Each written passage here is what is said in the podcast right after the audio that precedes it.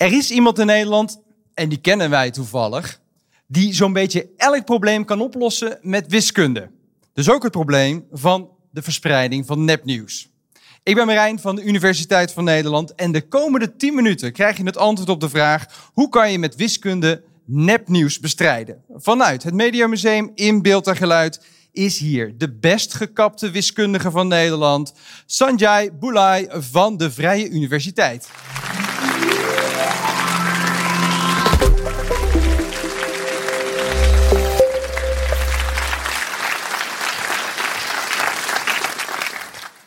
Stel, ik zou op social media een post doen over corona.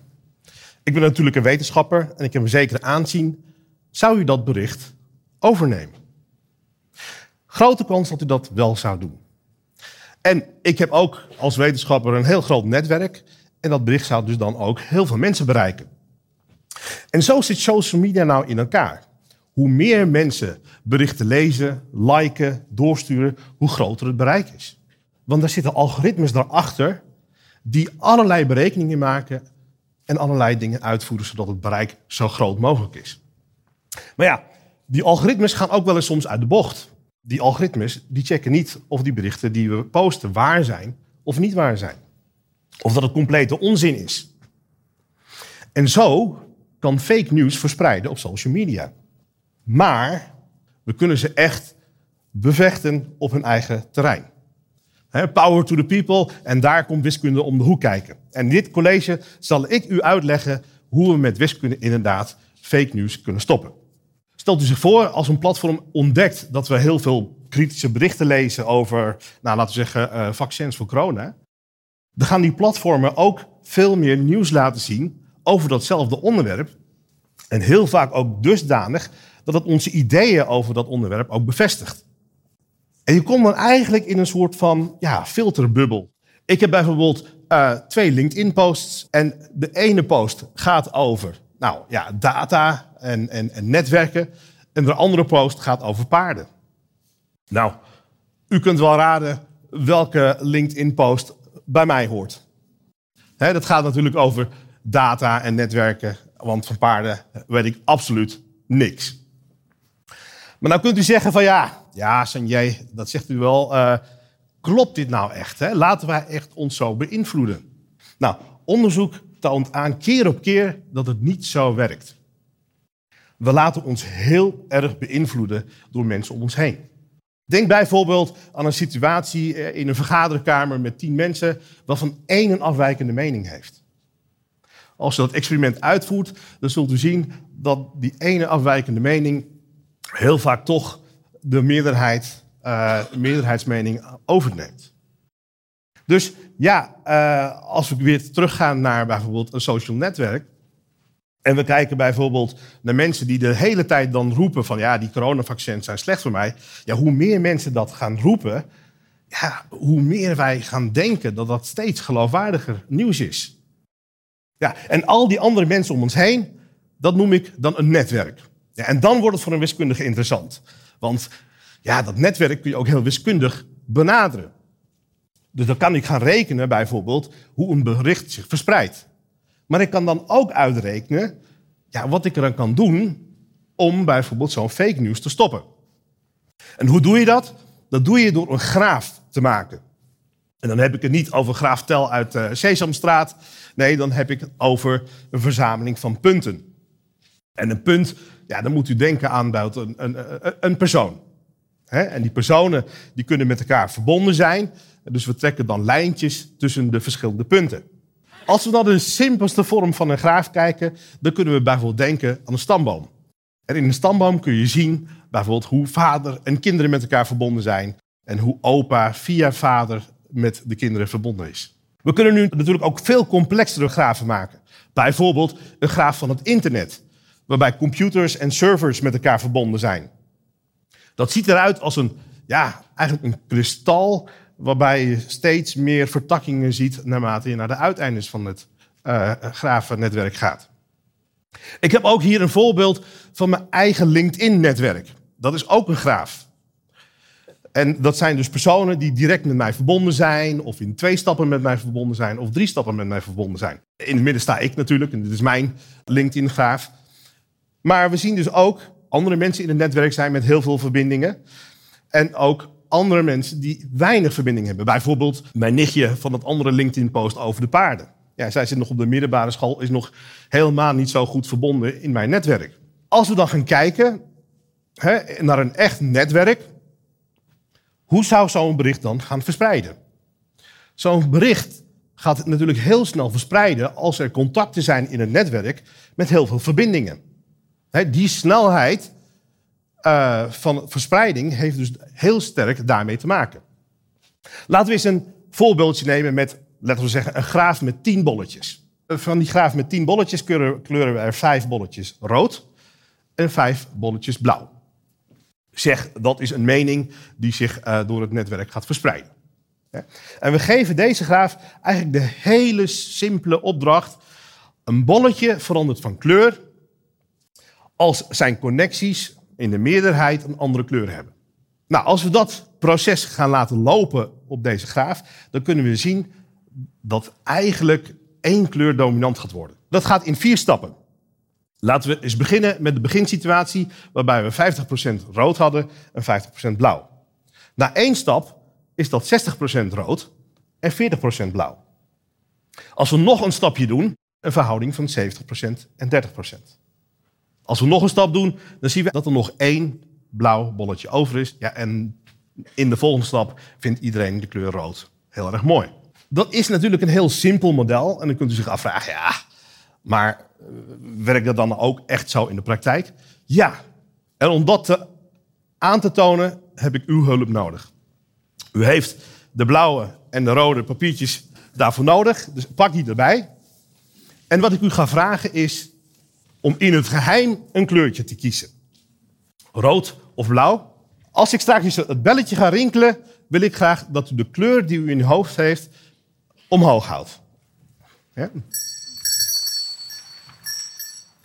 Nou, wat ik zie is een hele mooie verdeling van rood en blauw. Heel goed. Nu gaan we wat regeltjes toevoegen. U bent ook een netwerk, u heeft ook buren. Kies een buur voor u en achter u en links van u en naast u rechts naast u. En dan kijkt u naar de kleuren die uw buren heeft, plus uw eigen kleur.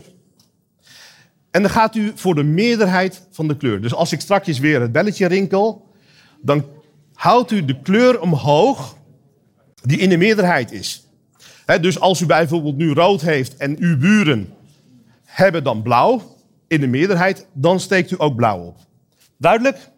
Gaan we weer. Nou, wat ik zie gebeuren is dat hier al heel veel blauw erbij gekomen is.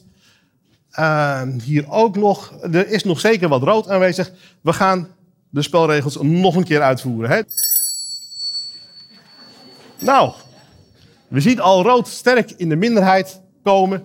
Nog een keer. En dan nog een keer. We kunnen nog een paar keer verder gaan, maar u ziet het al gebeuren.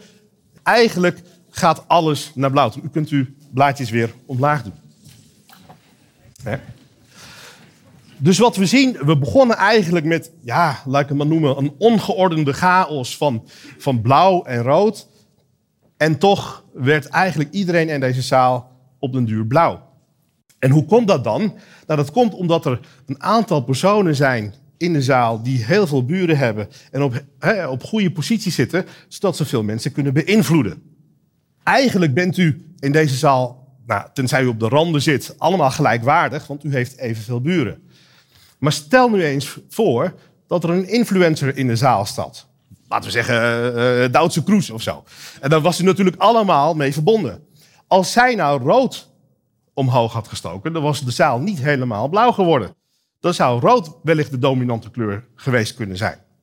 Dus dat is de dynamiek die wij, waarmee we allemaal te maken hebben op social media. Dus ja, waarom zou je dan hè, graven of netwerken in kaart brengen? Nou, daarmee kun je dus heel goed analyseren hoe fake news zich eigenlijk in zo'n netwerk verspreidt. En je kunt ook rekenen uitrekenen waar je dan bijvoorbeeld een tegenbericht moet plaatsen om het fake news te stoppen. Als je dan op de juiste plekken in het netwerk een tegenbericht plaatst, zodanig dat die fake news niet naar een influencer kunnen komen en dus niet meteen kunnen doorverspreiden, dan kan je zo'n bericht stoppen.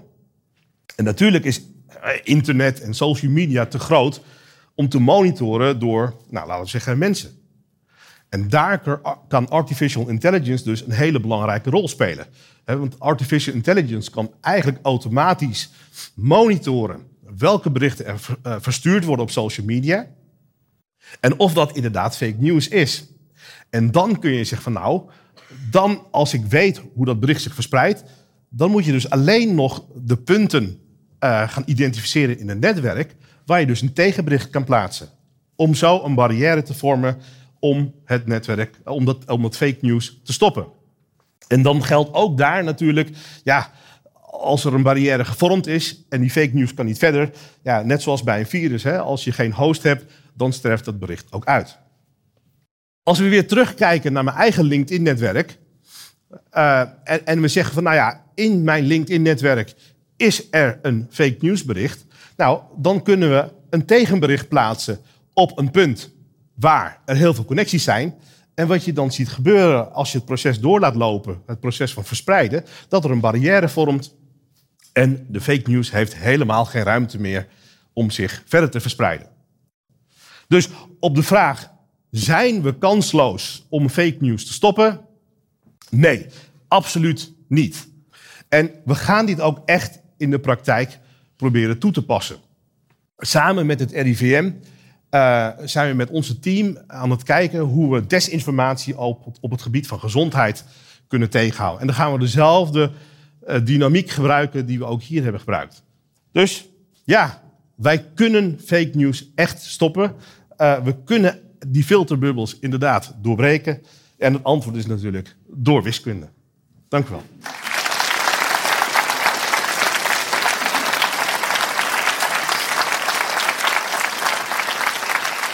Ja, Sanjay. Pittige materie voor sommigen, denk ik. Toch? Maar goed uitgelegd, zou ik zeggen. Kwam het RIVM nou naar u toe? Of uh, was het andersom? Dat u zei, nee, ik heb, ik heb een oplossing voor jullie probleem. Uh, uh, zij kwamen naar ons toe. En wij hadden een oplossing. Kijk, ja. dat is mooi.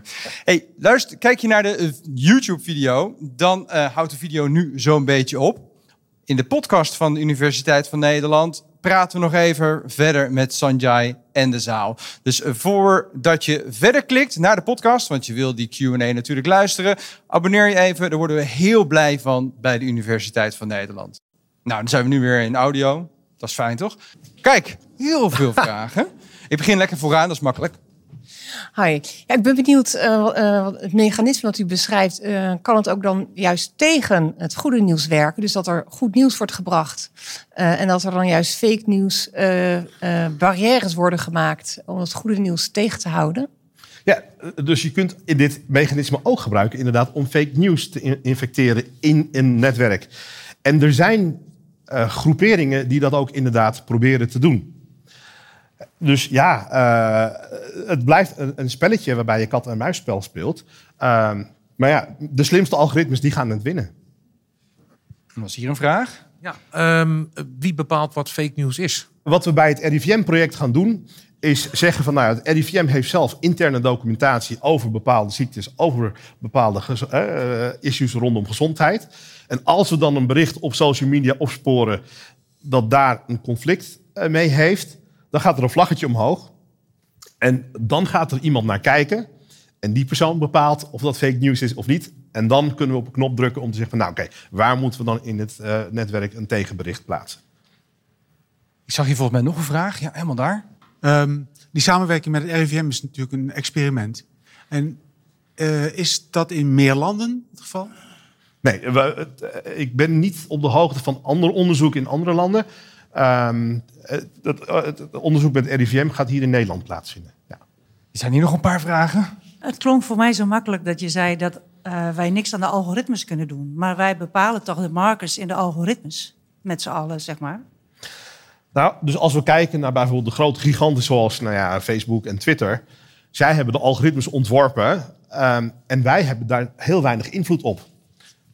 Hè, dus wij kunnen niet tegen, naar, naar een Twitter gaan en zeggen van nou, ik denk toch dat het algoritme anders moet zijn. Uh, dan gaan ze heus niet voor ons veranderen. Tuurlijk, als we gemeenschappelijk een kracht hebben om, om, om dat tegen te gaan, dan zou er iets kunnen gebeuren. Maar we, in de afgelopen jaren hebben we op Twitter en Facebook best wel veel dingen gezien. En daar is niks aan gebeurd. Ja, dat was de laatste vraag voor nu even. Blijf je borrelen? Jazeker. Nou, dan kun je Sanjay nog even aanspreken als je het hier nog even over wil hebben. Dankjewel. Applaus voor Sanjay Belay.